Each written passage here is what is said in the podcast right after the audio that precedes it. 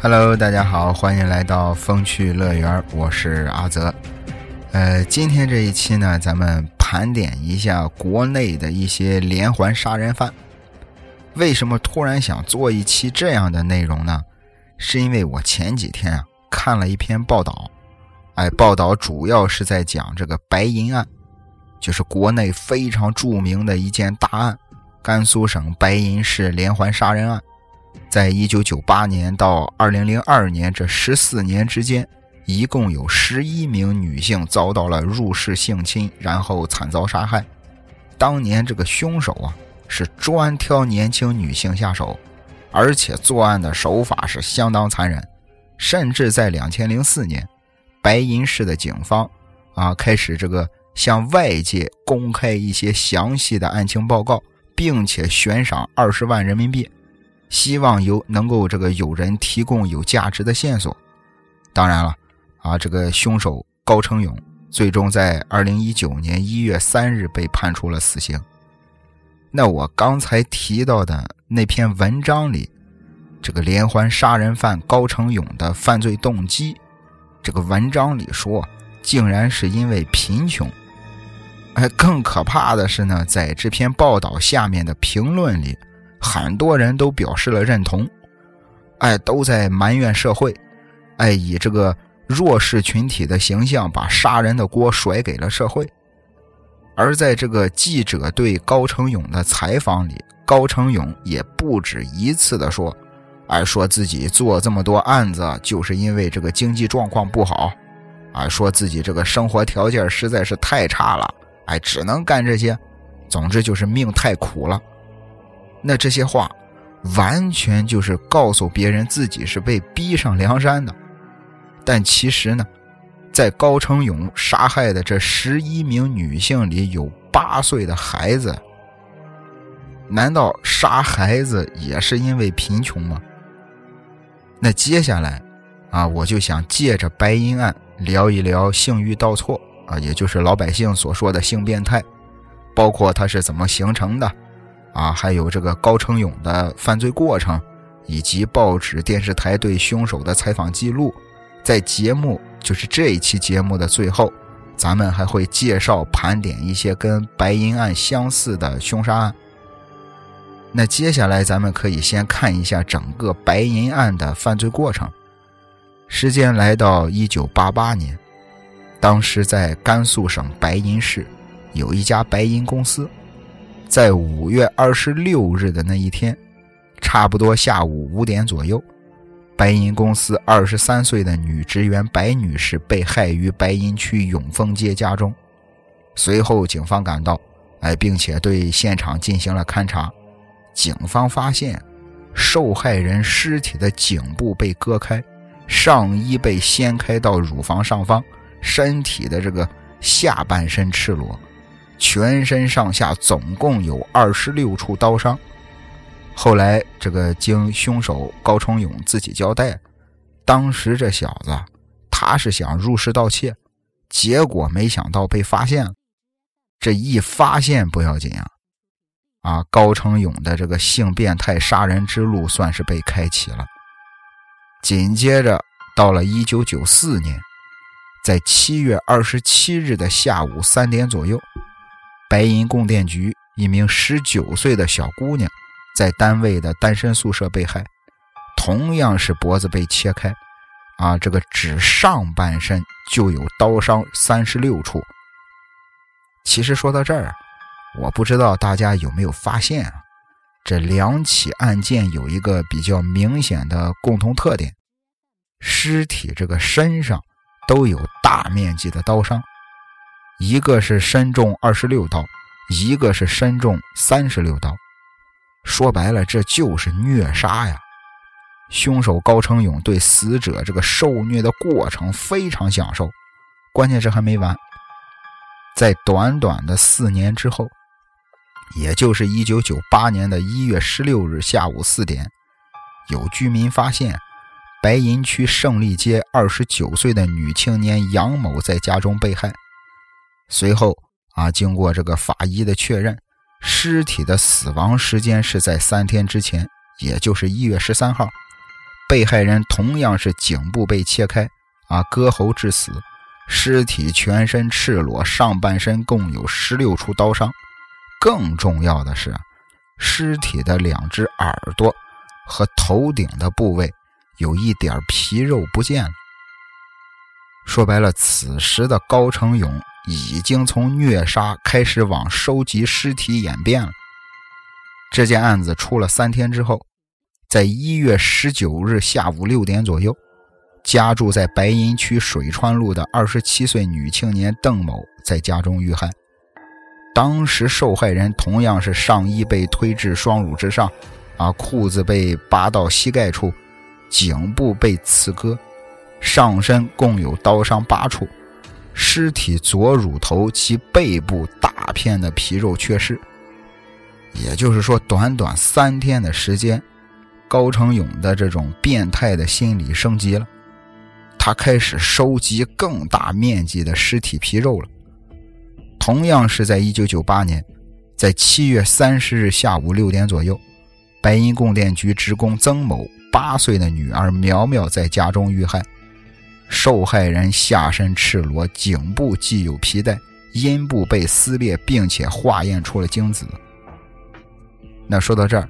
还是刚才那句话，如果高成勇只是因为穷，啊，为了抢钱，一个八岁的小女孩应该不会对他造成很严重的威胁吧？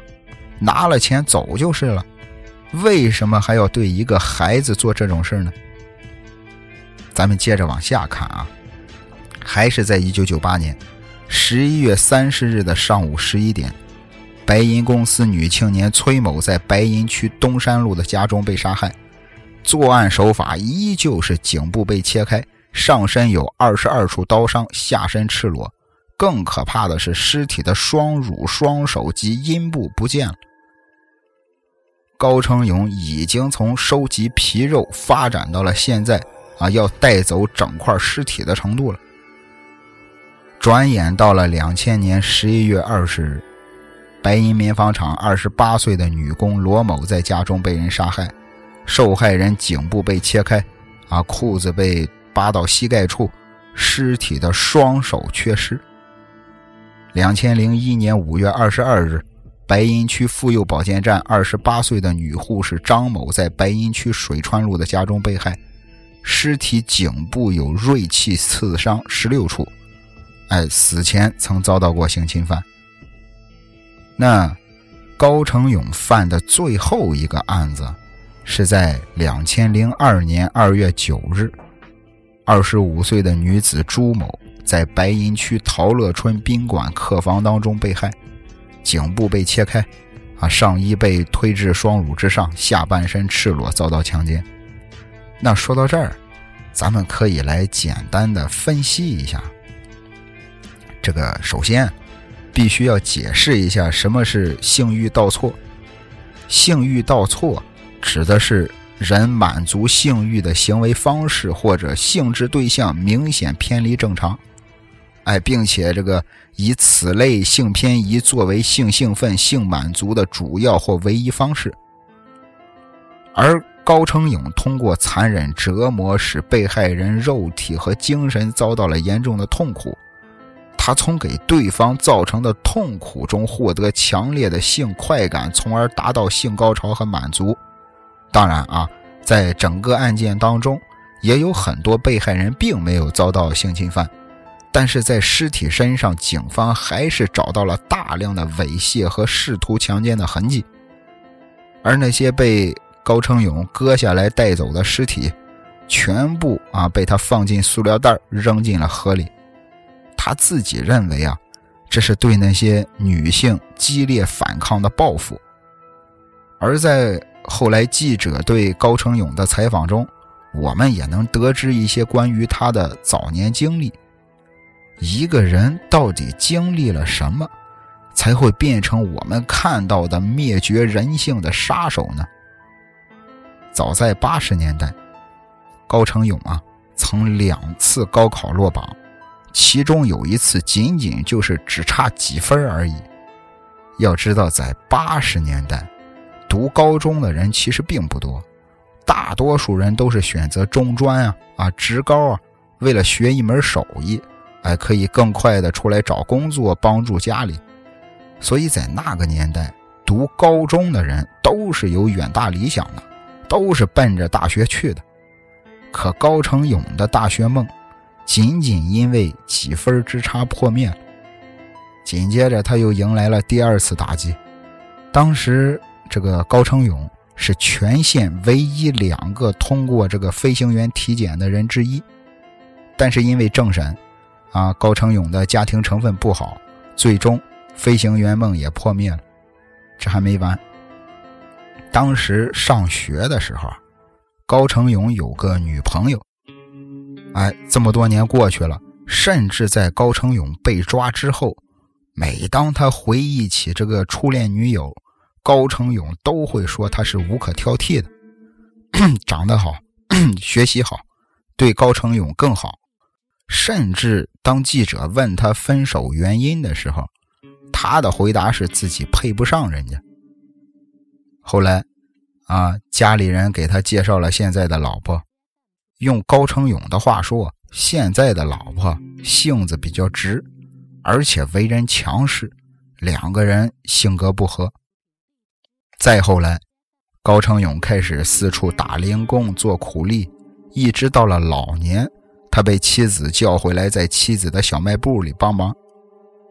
那说到这儿，我们能发现啊，高成勇的学业、事业、爱情都遭到了严重的打击。你想想，当他在打零工做苦力的时候，他是处于社会最底层的。在一群不识字儿、出卖体力的同龄人当中，高成勇是个格格不入的高中毕业生。说白了，他肯定会特别的不甘心，就像2016年啊上海冰柜藏尸案一样。不知道大家有没有听过这个案子啊？这个冰柜藏尸案，凶手这个朱晓东在今年六月份被判处了死刑。对这个案子感兴趣的。呃，大家可以在这个评论里留言吧，啊，如果想听的人多的话，咱们就聊一期。这个高成勇跟朱晓东就很像，就是这个冰柜藏尸案的凶手朱晓东，曾在零七年参加过东方卫视的这个唱歌选秀节目《我行我秀》。朱晓东看着一些当时和他同台选秀的选手，如今已经成了知名男歌星了。啊，再加上自己的颜值本就不错，他认为自己本应该和这些同等颜值的人拥有相似华丽的人生，可现实中，他却是一个年近三十啊即将失业的商场营业员。其实说白了，不管是高成勇还是朱晓东，都被欲望控制了。当记者问高成勇：“啊，你杀人是因为他们反抗？”但八岁的小女孩也反抗了吗？当时高成勇听到这个问题之后，他低下头，垂下眼皮，沉默了。这是他最不愿面对的问题。他说：“做了那个小女孩的案件之后，我自己想了好几天，问自己为什么这样做。我也想控制自己。”也不知道为什么，有时候很善良，有时候很疯狂。那我说到这儿，我想说，其实每个人都有欲望，而只有禽兽才控制不住自己的欲望。那聊到这儿啊，白银案就先告一段落了。我估计可能听友们更感兴趣的应该是接下来要聊的内容吧，就是除了白银案。中国还有哪些相似的连环谋杀案，或者是连环杀人犯？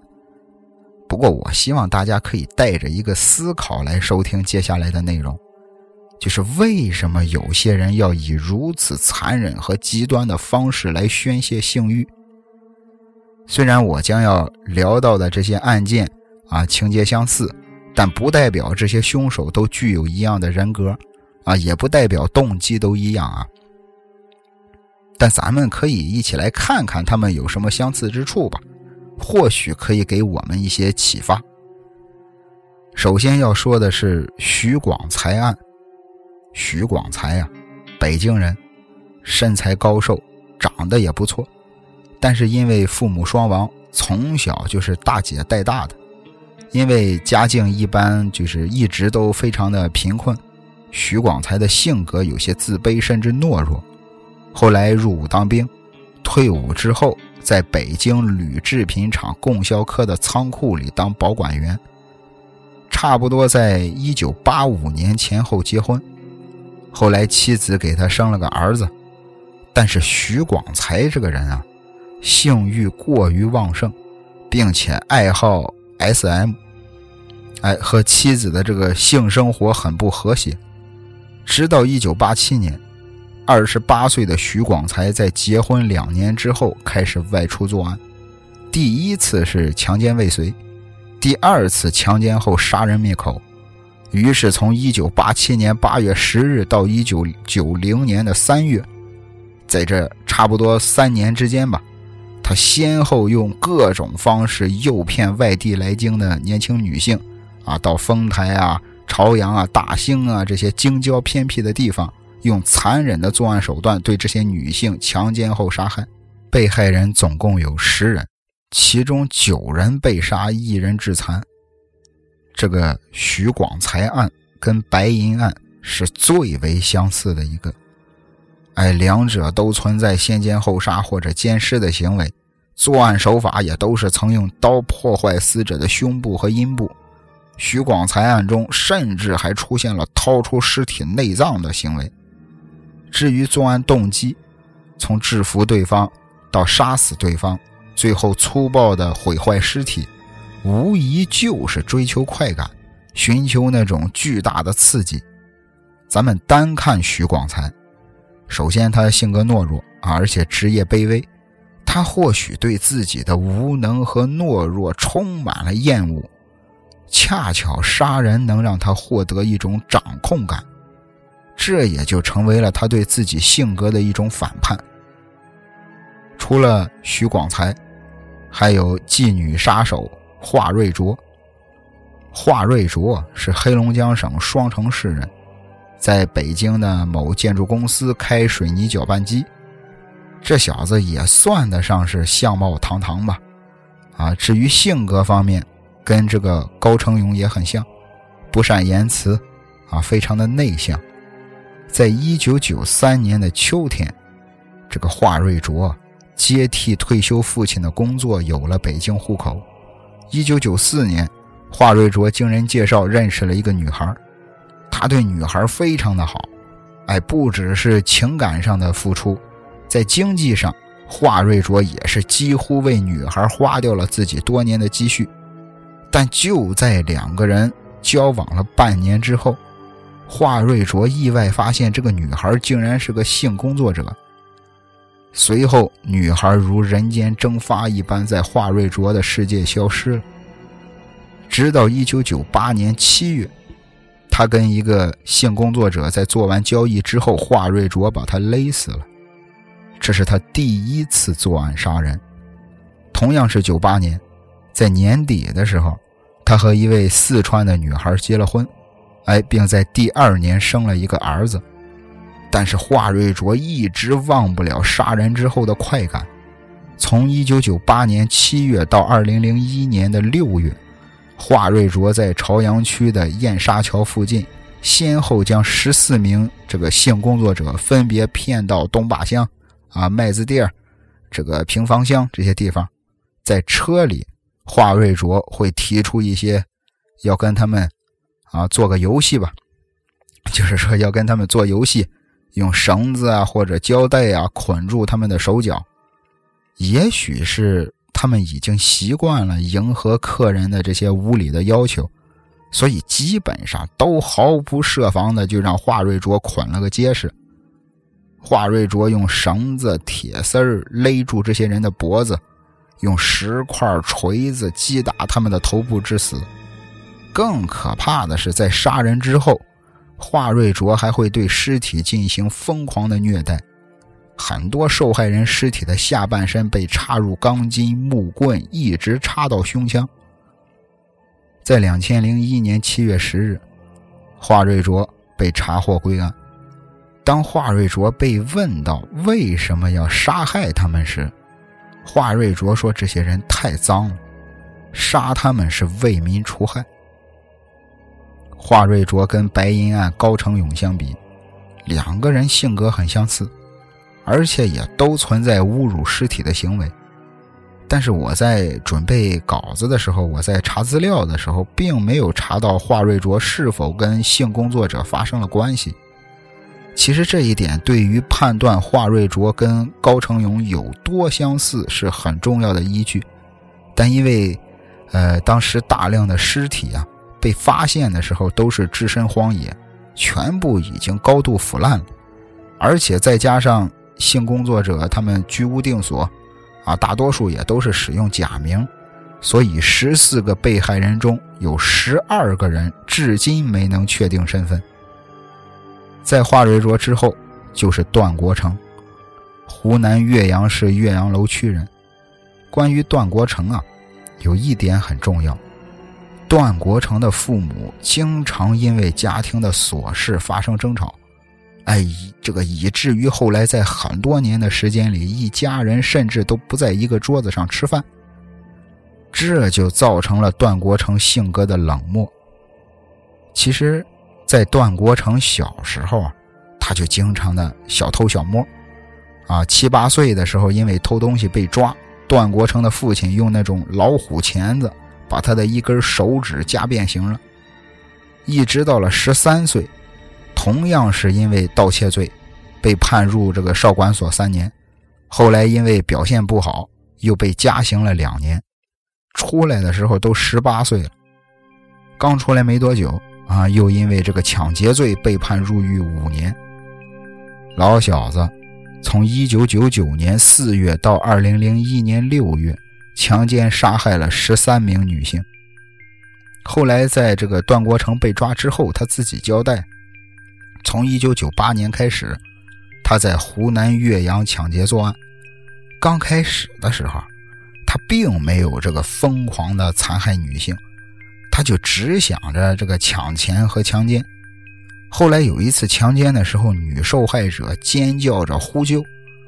当时他虽然感到非常害怕，但是心里却有一种兴奋的感觉。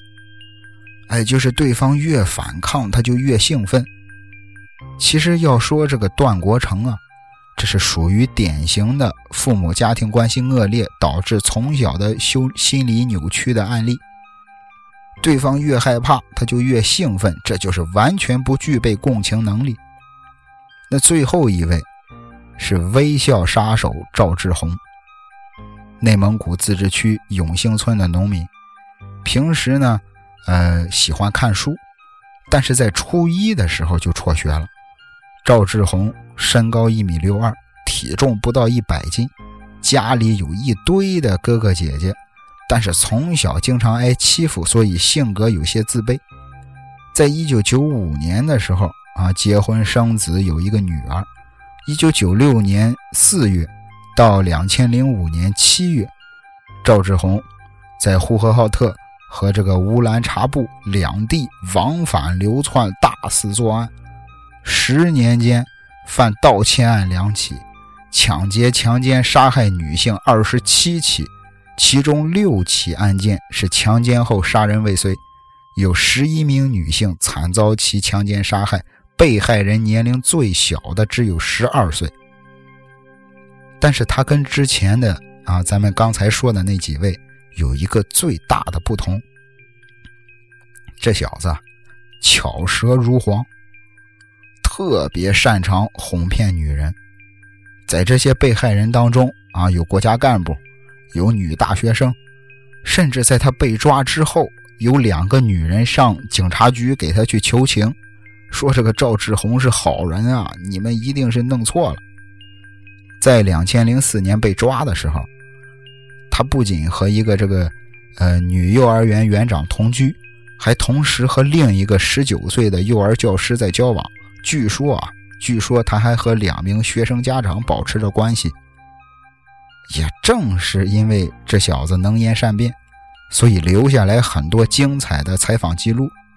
其中有一段，记者问他：“呃，说从你结婚之后到被抓之前，你的生命中可以说是从来不缺少女人，你为什么还会屡屡做下强奸杀人案？赵志红说：“是啊，啊，我的身边从来没有缺过女人。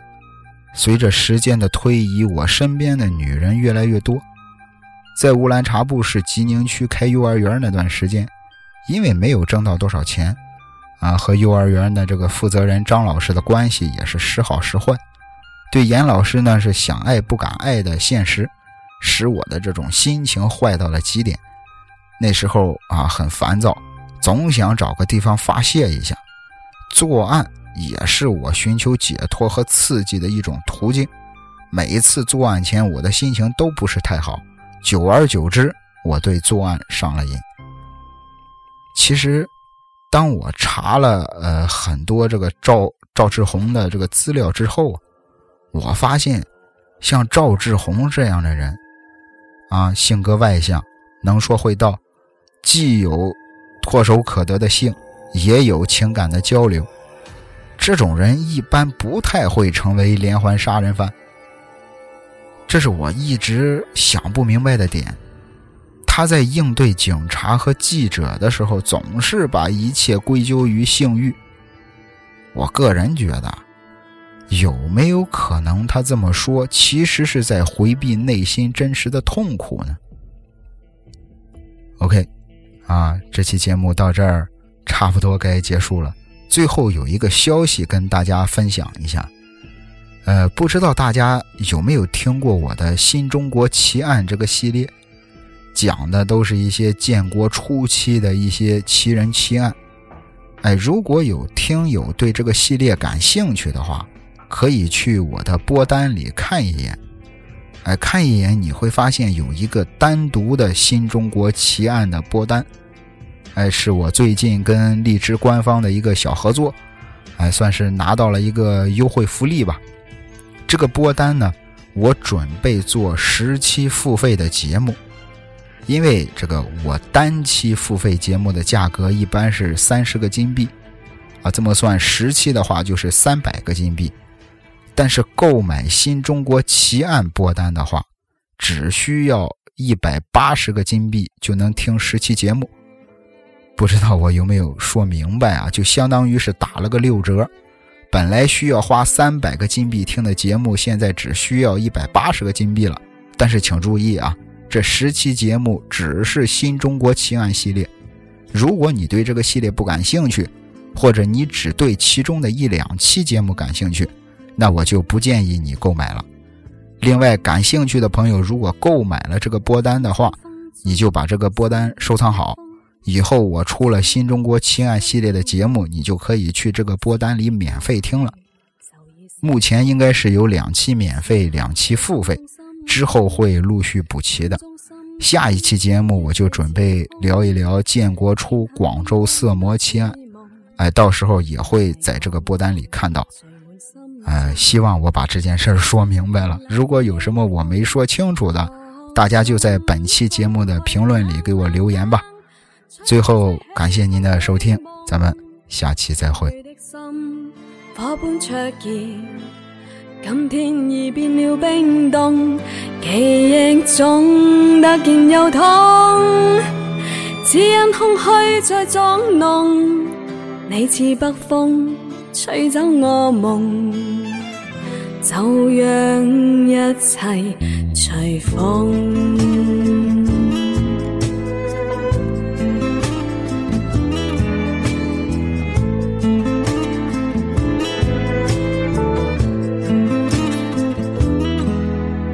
风中风中，心里冷风，吹失了梦。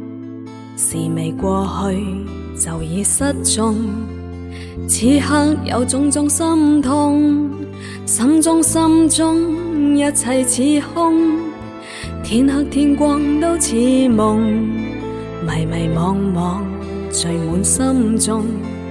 吹中一片冷的风，各种空虚冷冷冷，吹起吹起风里梦，过去的心火般灼热，今天已变了冰冻，记忆中突然又痛，只因空虚在作弄，你似北风吹走我梦，就让一切随风。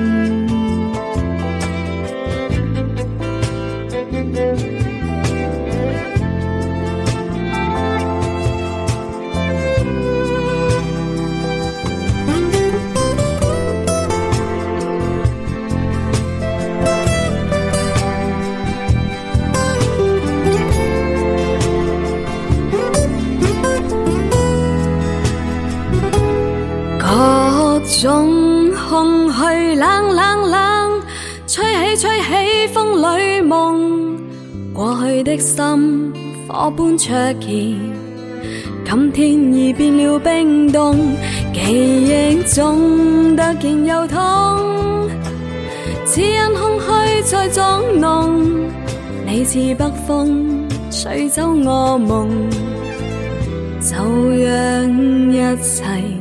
随风。